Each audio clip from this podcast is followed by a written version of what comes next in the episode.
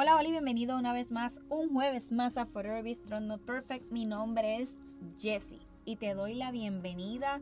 Te envío un fuerte abrazo, un apretón y le digo Dios bendice a cada una de las personas que está escuchando este contenido y a su familia. Los pasos que estén dando y comenzamos agradeciéndole al Señor todos los retos que, que llevamos en este 2020, ¿verdad? Todos hemos tenido unos retos bien chéveres, interesantes, uno no los queremos, los echamos para atrás, para atrás, pero como quiera, como que siguen ahí trotando detrás de uno y uno va ahí tratando de ganarle la carrera, pero a veces no podemos ganar la carrera y simplemente tenemos que decir, Señor, brega con esto porque definitivamente hoy no estoy para nadie, como decimos acá en Puerto Rico. Así que comencemos. Y antes de comenzar, quería compartir con ustedes una noticia que ha estado pasando las pasadas semanas en Estados Unidos, pero esto se fue a nivel mundial esta noticia.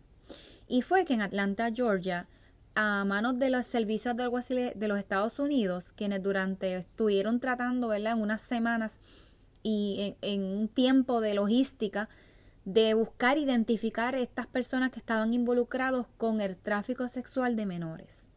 Y fueron ¿verdad?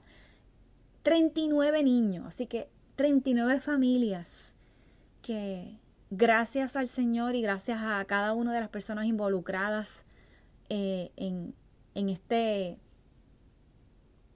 en esta operación literal, porque esto no conlleva una, dos o tres manos, esto conlleva un tiempo, un estudio, porque saben que si cometen una falla, pues pueden haber otra, otra, repercusiones a las personas que están eh, tratando ellos de rescatar, que en este caso son a los menores de edad.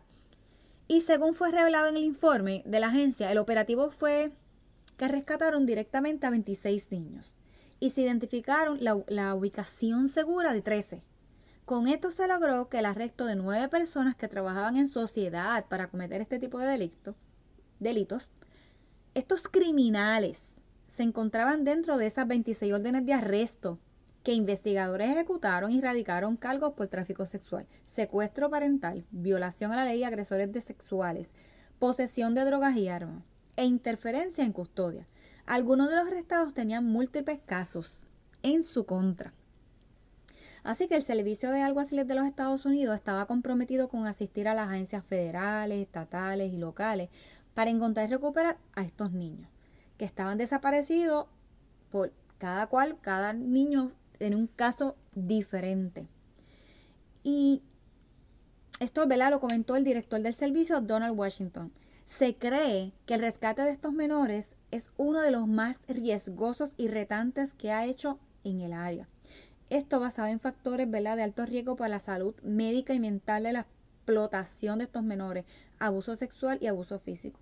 Sobre estas familias realmente buscando a sus hijos, muchos de ellos a lo mejor todavía tenían la esperanza de, con, de verlos, otros no tenían. Los traumas que estos niños van a tener, los traumas que estas familias van a comenzar a tener que trabajar. Y quiero dejarles esta noticia aquí y quiero que las pongan esa en ese to-do list de oraciones y los añadan, porque Qué bueno, celebramos esta noticia, rescataron estas familias, pero es que no es rescatarlo. Algunos de estos niños probablemente, para ellos, esa situación que les estaba pasando era normal. Las edades fluctuaban desde 3 años a 17 años. Así que vamos a, acordarnos y, y darle gracias a Dios porque tipos de operaciones como estas que a veces decimos, ah, eso no pasa. Sí, eso pasa, eso pasa en cualquier lugar. Y me alegro y felicito a estas agencias que con este fuego de querer ¿verdad? romper esa operación, romper que no vuelva a suceder eso, devolver a esos niños, celebrar entre todos, porque la realidad es que en el tiempo como estamos, esto ha sido una de las mejores noticias que hemos recibido. Pero no se olviden, vamos a tener estas personas, estas familias en oración, que no nos quedemos ahí, que sigan apareciendo lugares, ¿verdad? Que, que puedan hacer muchos operativos como esto y que puedan romper esto, ay, este negocio que la gente tiene para, no sé de qué forma llamarlo, ¿verdad? Eh, esta explotación de menores no puede seguir. Eh, los, que tenemos los que tenemos hijos, los que somos padres, los que somos tíos, los que somos, los que son abuelos, bueno, los que tienen vecinos no tienen hijos, esto no puede seguir, esto tiene que parar. Y esto está nosotros también, en levantar una bandera. ¿Cómo tú me vas a decir a mí que habían 39 niños así y nadie se había dado cuenta? Anyways, no voy a seguir porque me pongo pasional. Así que luego que escuchamos esa pequeña noticia que yo estoy segura que muchas de las personas lo han escuchado, vamos a recargar. Y ese es el tema de hoy. Recarguemos. Cuando algo nos chupa literal nuestra paz. Y estas cosas pueden ser varias. Escogí algunas que me pasa, de las que pude ¿verdad? rebuscar en noticias, en, en la lectura. Y una de ellas cuando actuamos por nuestra cuenta porque nos da la gana simplemente porque nuestro egoísmo está tan fuera de sí que queremos decir ya. Cuando estamos rebeldes, rebeldía. Esta queja y frustración de que me pasa aquello, me pasa lo otro, no salgo del hoyo. Pero esta fatiga es cuando ese ruido está constante en nuestra cabeza y hay un ruido exterior que es como surround system. O sea, cuando ustedes se han puesto en algún lugar que hay unas bocinas brutales y ese sistema como en el cine, cosas así, que eso se escucha como que al principio, una cosa bien fuerte. Pues ese, ese sonido simplemente en nuestro entorno nos fatiga. Tan sencillo como eso. O cuando nuestro estado de ánimo no está energizado. O sea, estamos en shut down. Cuando estas cosas van sucediendo, también el Espíritu Santo se detiene en el proceso de cada uno de nosotros. Estas actitudes le estamos llamando mentiroso a Dios. Wow. Así que escucha esto. Si estás vacío, insatisfecho, tengo que decirte, no estás entendiendo el valor supremo y mayor que tienes de seguir a Cristo. Así que nos vamos rapidito hoy. Entrega todo lo que piensa que tiene valor y decide comenzar otra vez. Recarguemos juntos. Si nos autoevaluamos y vamos a la palabra, aquí varios versículos para coger ánimo y energizarnos juntos. Así que número uno, reconocemos que no podemos solo. Esto se convierte un parecido a esa gotera que está dando ahí continuo y tan y tan. Entonces la Biblia nos dice en Proverbios 19:13. El hijo necio es una calamidad para su padre. Una esposa que busca pleito está molesta como una gotera continua. Número 2. Nuestra dependencia de Dios. Está ahí en Proverbios 19, 19 nos dice, los que pierden los estribos con facilidad tendrán que sufrir las consecuencias. Si los proteges de ella, una vez tendrás que volver hacerlo. Número 3. Nos dice ser honestos con nosotros mismos. A veces podemos ser hasta un poquito mentirosos, nos engañamos o nos creemos que ciertas cosas lo que hacen es, eh, pues, como que mm, nosotros tratando de ayudarnos y lo que hacemos es que aquí entre nos podemos a lo mejor ensuciarnos un poquito más o meter las patas un poquito más.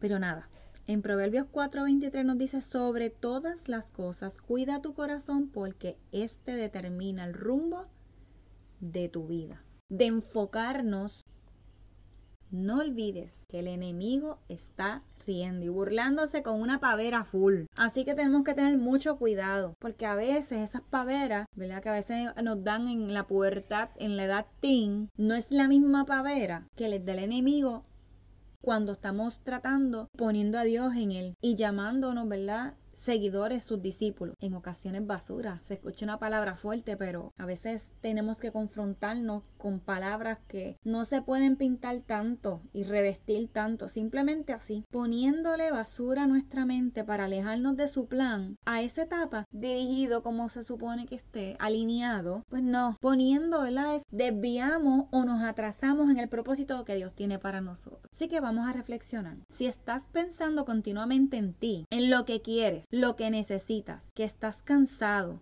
que tienes poco tiempo, que eres una máquina, que se queja y vive pensando en el bienestar personal, francamente tu vida no se asemeja al llamado de Dios. Y eso duele. Cuando la palabra nos confronta, duele. Y nos recuerda que nosotros no podemos estar por ahí. No es que no nos quejemos, mi gente. No. Simplemente lo que tenemos que hacer es buscarle Él cuando no podamos más, cuando en esta mente que tengamos estén tratando de tirarnos el enemigo, basura, estemos tirando lo sucio, tirando, tirando piedritas, ¿verdad? Para subiendo nuestro estado de ánimo que no nos vamos a dropear, o sea, que nos vamos a caer, nos vamos. ¿Qué nos dice Dios?